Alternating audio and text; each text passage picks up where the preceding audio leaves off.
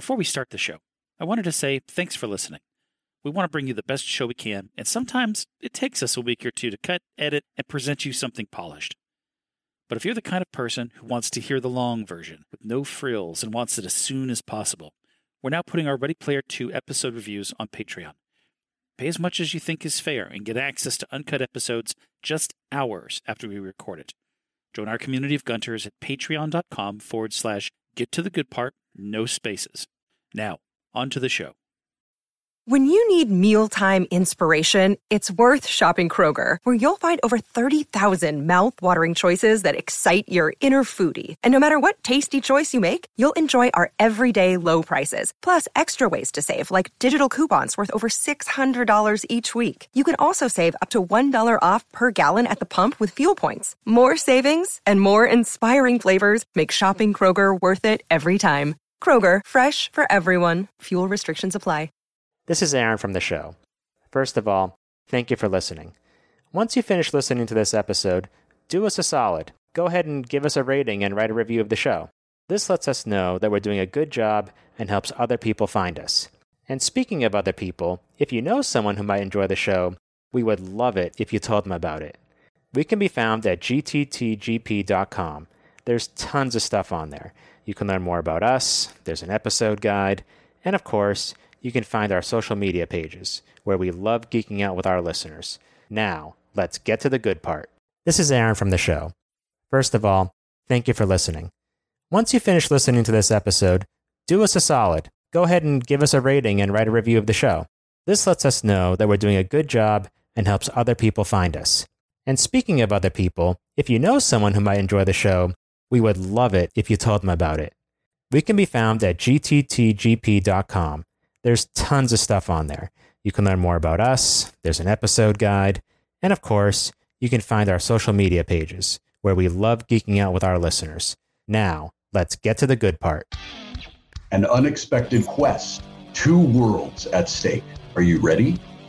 Days after Oasis founder James Halliday's contest, Wade Watts makes a discovery that changes everything. Hidden within Halliday's vaults, waiting for his heir to find, lies a technological advancement that will once again change the world and make the Oasis a thousand times more wondrous and addictive than even Wade dreamed possible. With it comes a new riddle and a new quest, a last Easter egg from Halliday hinting at a mysterious prize, and an unexpected, impossibly powerful, and dangerous new rival awaits, one who'll kill millions to get what he wants. Wade's life and the future of the Oasis are again at stake, but this time the fate of humanity also hangs in the balance. Lovingly nostalgic and wildly original, as only Ernest Cline could conceive it, Ready Player 2 takes us on another imaginative, fun, action packed adventure through his beloved virtual universe and jolts us thrillingly into the future once again. Holy shit, dude, that's amazing.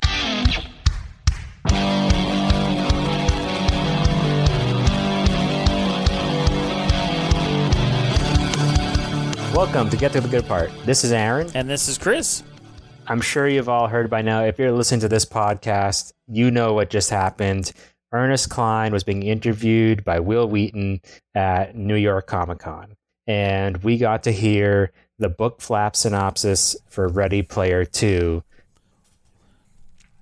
I think it provided some new information, not too too much new information compared to the synopsis that was leaked by Books a Million. Yeah, it really kind of trickles down to uh, just a short bit, a little bit, because the majority of the video really is back and forth loving between the two, between Wil Wheaton and Ernest Cline. And that's great and all. But what I was really hoping for was much, much more. Something to kind of dig in. But instead, it was more like an interview and a couple of choice questions. But we did get to that one part at about the about the mid 19 minute mark where Ernest Cline sends him the the dust cover for the book.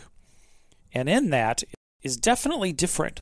Before we had a, a good bit of discussion about where does this all begin? How many years down the road? You know, what's changed since the end of the first book and the beginning of the second book?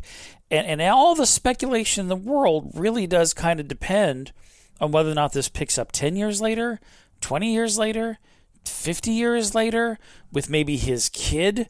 50, you know, it, it, it's, it's hard to say. We certainly went through all plausible options, and we have an answer now. Well, we definitely know now that the second book picks up mere hours, hours after Days. days mere days, dozens of hours after the end of the after the end of the first book, wherein he finds a vault. Which you know that's kind of cool. You're looking around. You've got Anorak's castle, and you you go into the basement. Open You the want to explore a little bit. You want to find some stuff. And he finds a new technology that is going to make the game that much more immersive, that much more enjoyable, and that much more consuming. And then, and this was introduced in in the books a million bit. There's the introduction of a, a new nemesis, but but basically a new dangerous foe that he's going to have to deal with. We now know that there's a, a, a great deal at risk, not just the Oasis, but the Oasis and the Real are kind of hanging the balance of what happens next. The part that confuses me is that it goes from found technology to also realizing that there was one more Easter egg, one more thing to be found, a new contest a new prize. and a new prize. And where does that put Wade? Yeah.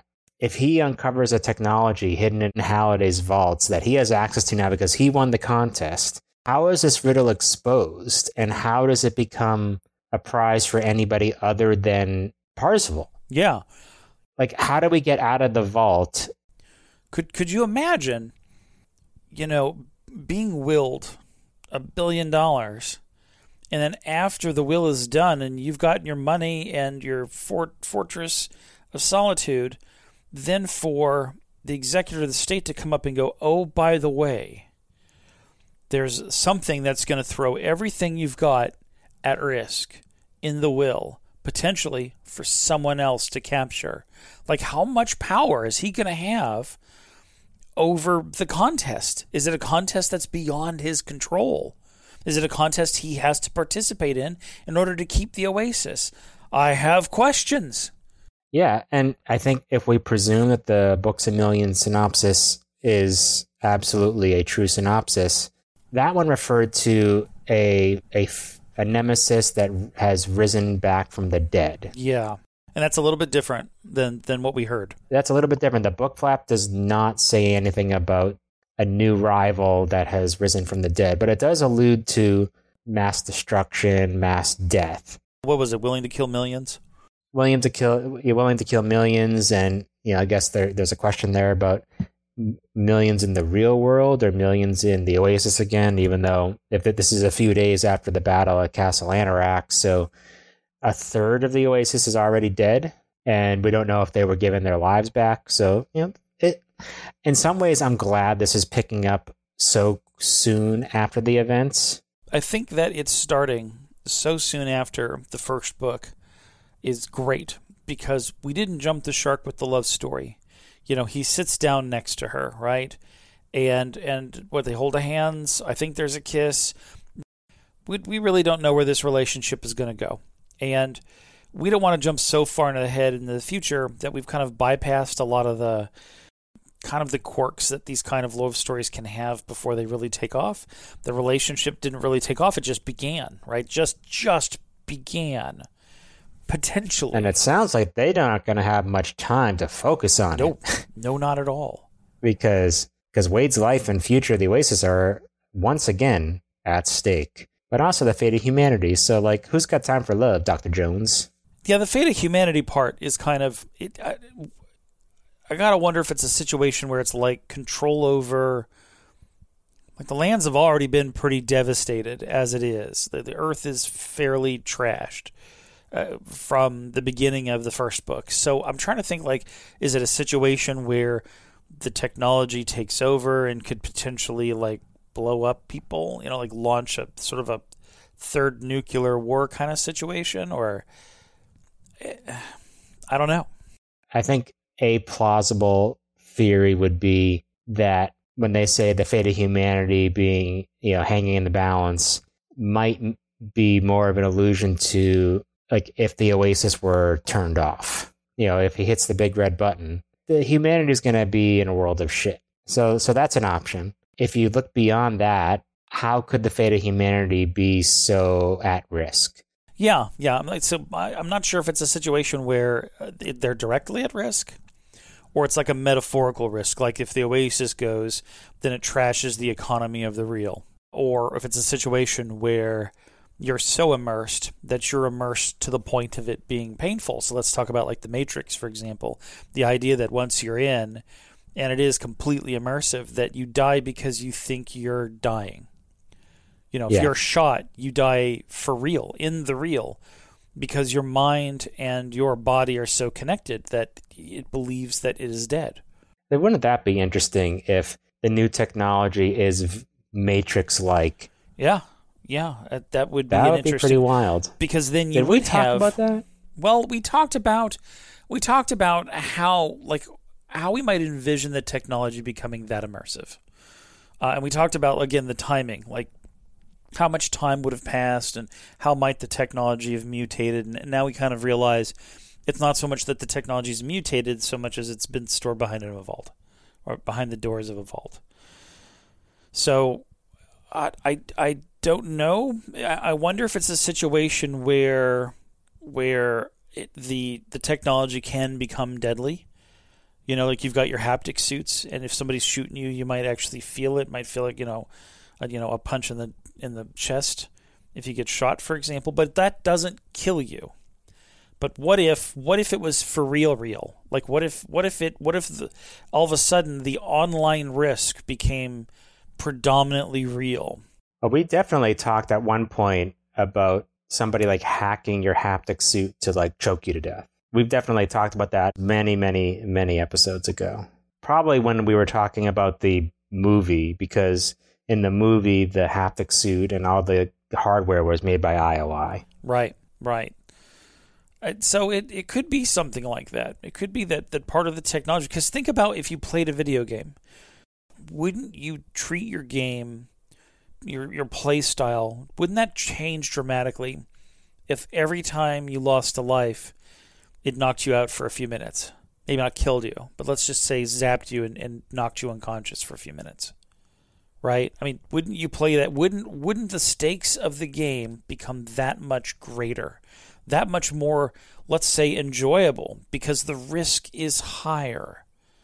I guess some people get, you know, their rocks off that way. Well, it, it's it's an interesting thought. You know, the ultimate game. If you if you really want to think of life, if you want to think of life as a game, then the ultimate risks are your well being and your health and the well being and health of the people that are in your life that you have a connection to. Uh, and those those risks are high, high enough for you to, to take precautions, to to not be too risky. But you know, in a game world, crap happens. Some people probably like the higher stakes. I'm a little more risk averse. I get that. I understand. I think I would be too. I, I think the game would instantly become less interesting if there wasn't that feeling of invulnerability associated with it to a certain degree, right? So I don't I don't know, but it definitely answers the question of time. Definitely puts us into a position where the characters that are are surrounding Wade haven't could not have changed that much, right? You know, we I could imagine we jump five years ahead, and his relationship with everyone is dramatically different, and you could start the story in a very different way. But here we're talking days. The, the relationships will have not changed all that much. It'll be nice to be able to just really pick up right where we left off, where we're all so well versed that we don't have to get backfilled anything. We didn't know before that there was another Easter egg from Halliday other than this technological advancement. So that's new. Yes. Yeah, that's rather interesting. it does help to kind of narrow down the possibilities a bit. So let's talk about the fact that we have one last Easter egg from Halliday. I mean, it was a pretty good Easter egg in the first book, and that was a very elaborate contest. Right. So the fact that there's another Easter egg and another mysterious prize, ah, I'm I'm just having I don't know how he's gonna how this story unfolds. That's a weird narrative. Why? Like the question is why? Why would you need to? Why would there need to be that? You know, uh, is it a situation where the technology that's sitting in the vault requires it to be unlocked, and it requires the right person to unlock it? But but what's the prize? Like the Oasis has already been handed over. It's it's Wade's plus everybody else's that he gave it up to. Like, what could that prize be? Like vice president of the Oasis? you know, Mhm. it- Uh, this is what's so like. What is the prize, and why have another Easter egg? what prize could be greater than what has already been achieved? Like, what else is there to gain? You've just now taken control of the biggest fucking company in the world and Disney World. What are you going to do next? Nothing. You've just been awarded God. Now what? you know. Yeah, what's left beyond that? So, what would be left beyond that? What if the technology allowed you to transfer you into the Oasis? Some sort of neural mapping, let's say, that brings you into the Oasis. That that could be the next thing that you become a a, a full full fledged living entity within the Oasis. Is it a contest to like be in the physical and technological worlds? Like, I, I think it's is that the mysterious prize? Like, you become immortal in the Oasis?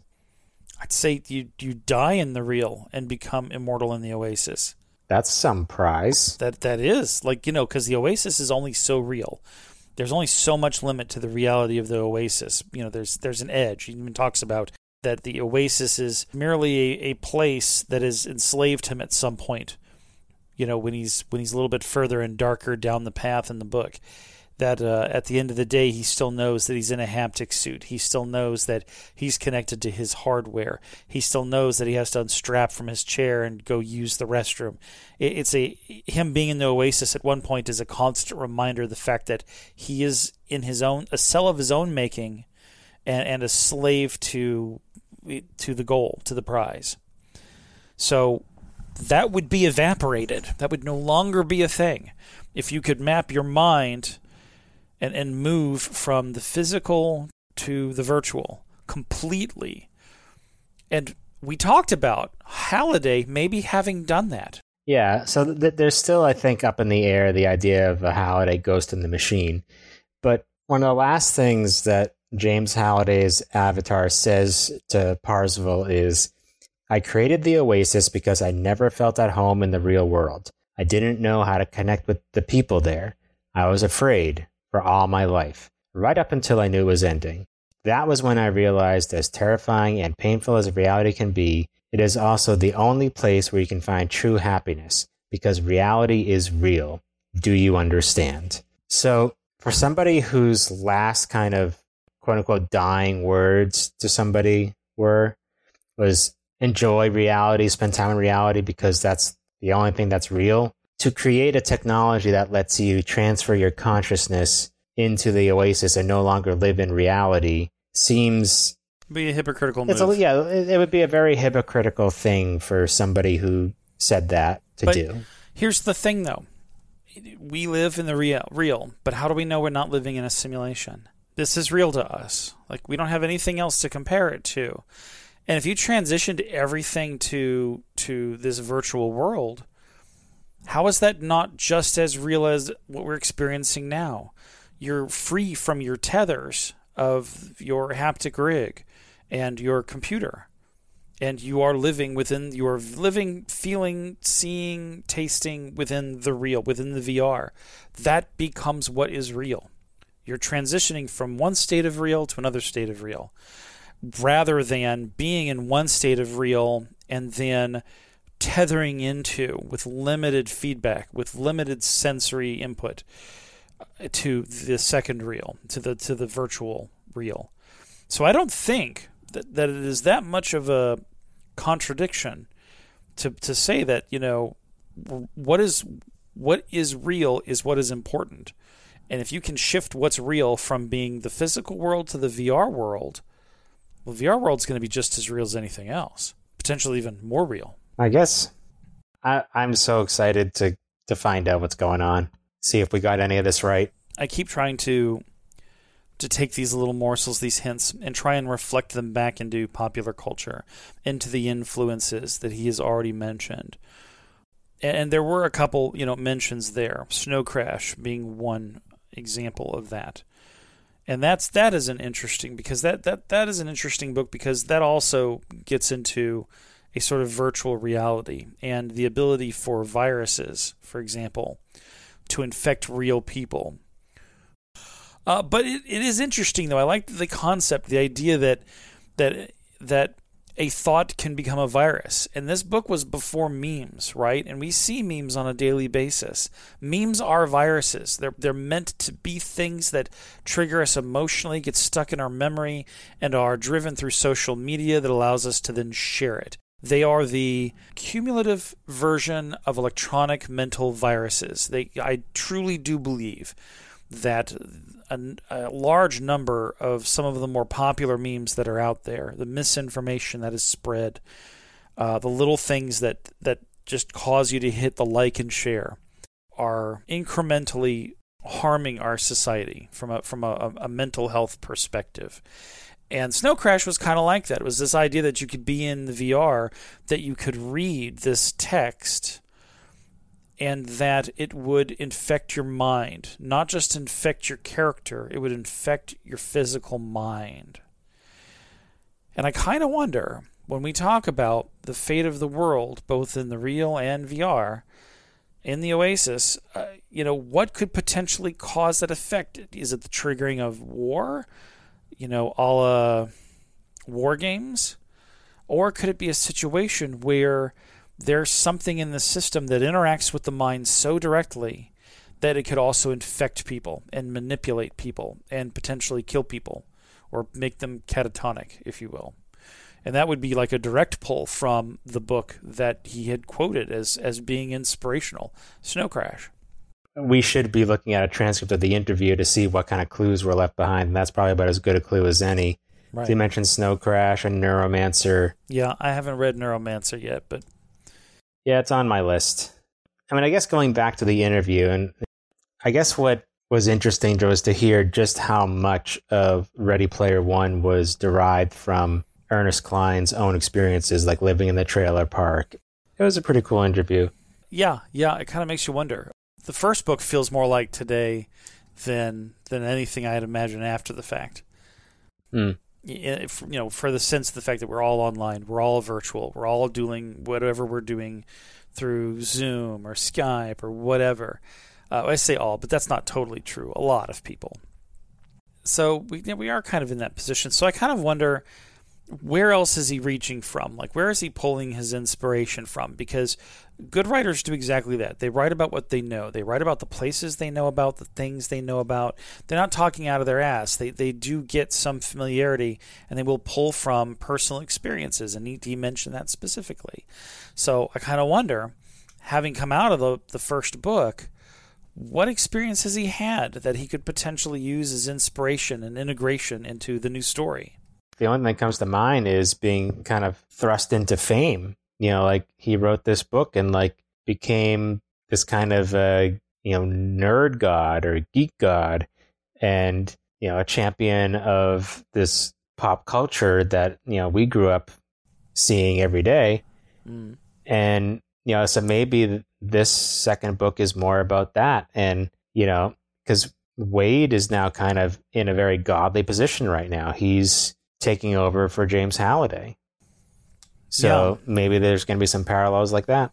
And if he's not running the game, then maybe he has to compete in it. Maybe it's something that that that Halliday's like, I, I need you to learn more. I need you to expand yourself, or I need somebody else to take over this new technology from you, take it from you potentially, who knows better how to use it.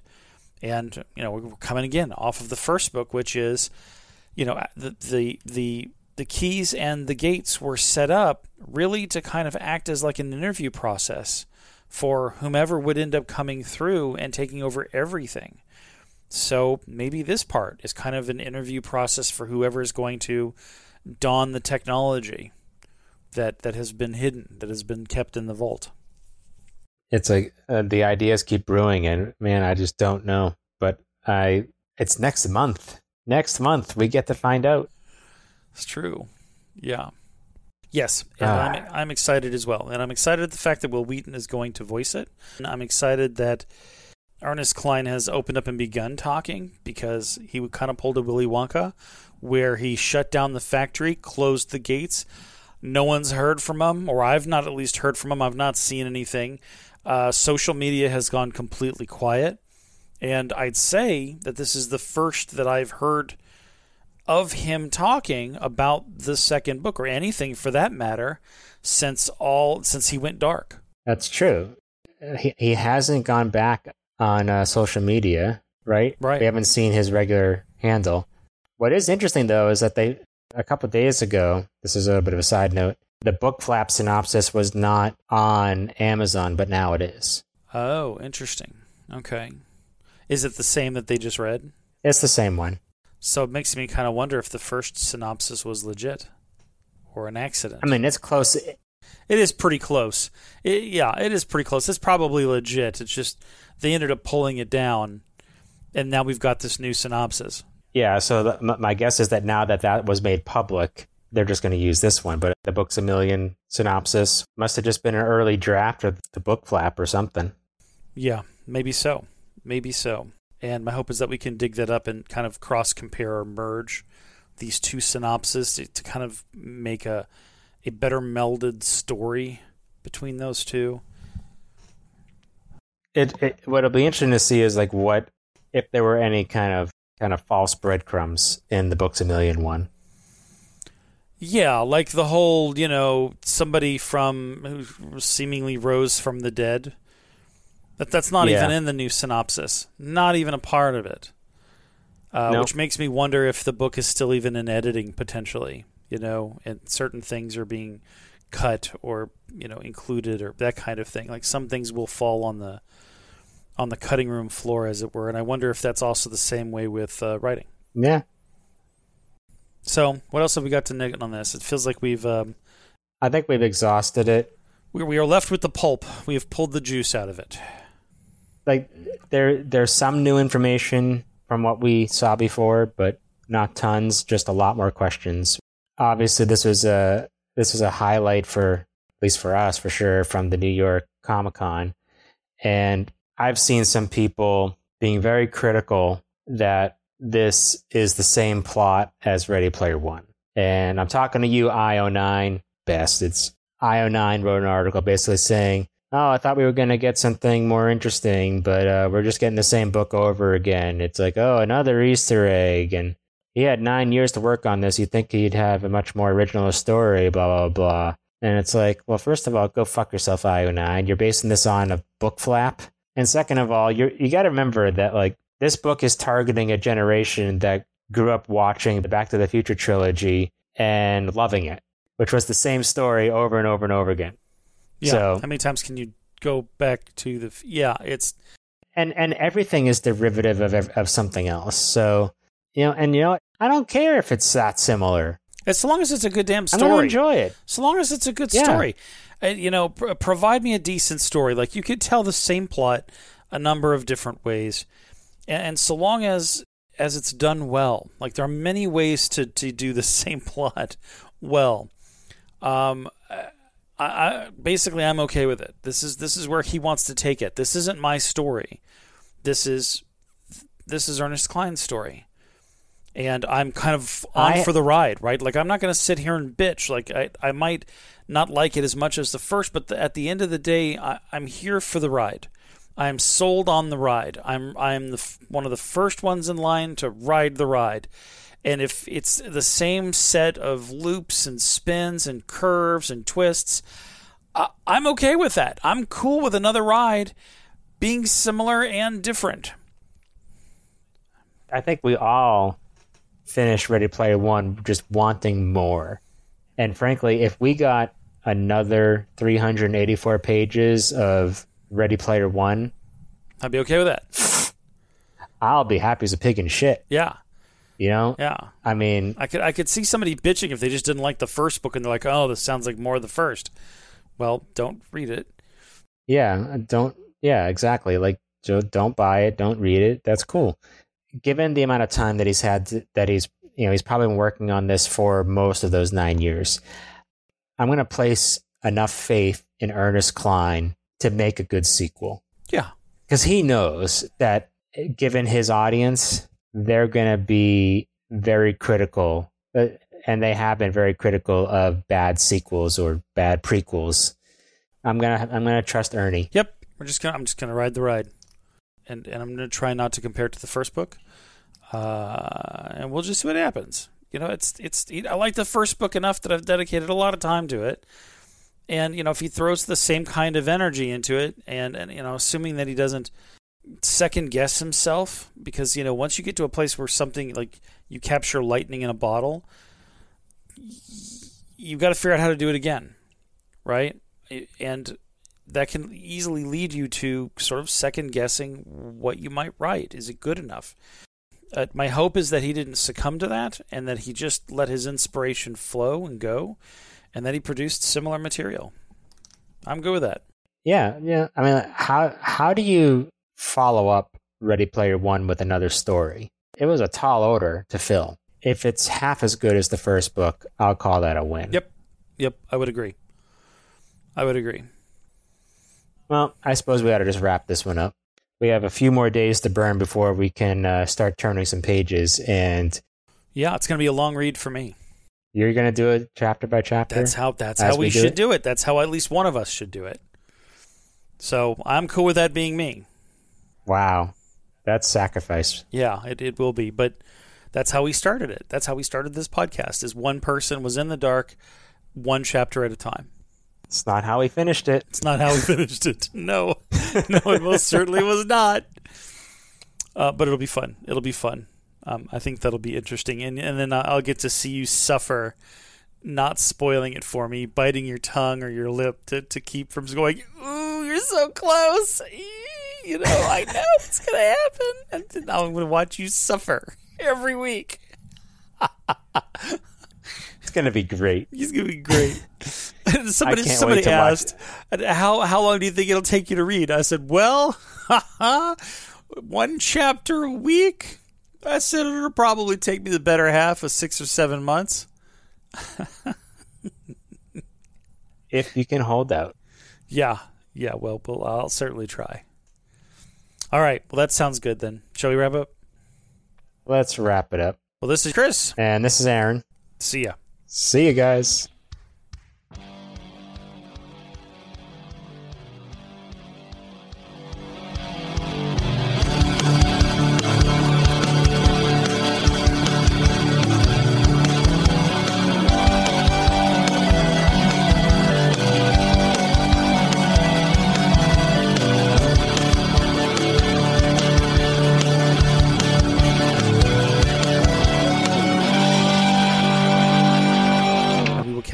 Next episode just as soon as new information comes out.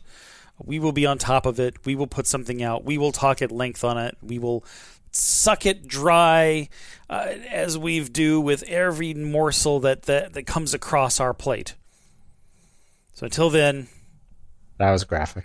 yeah, you're welcome. Until then, stay hungry for the book.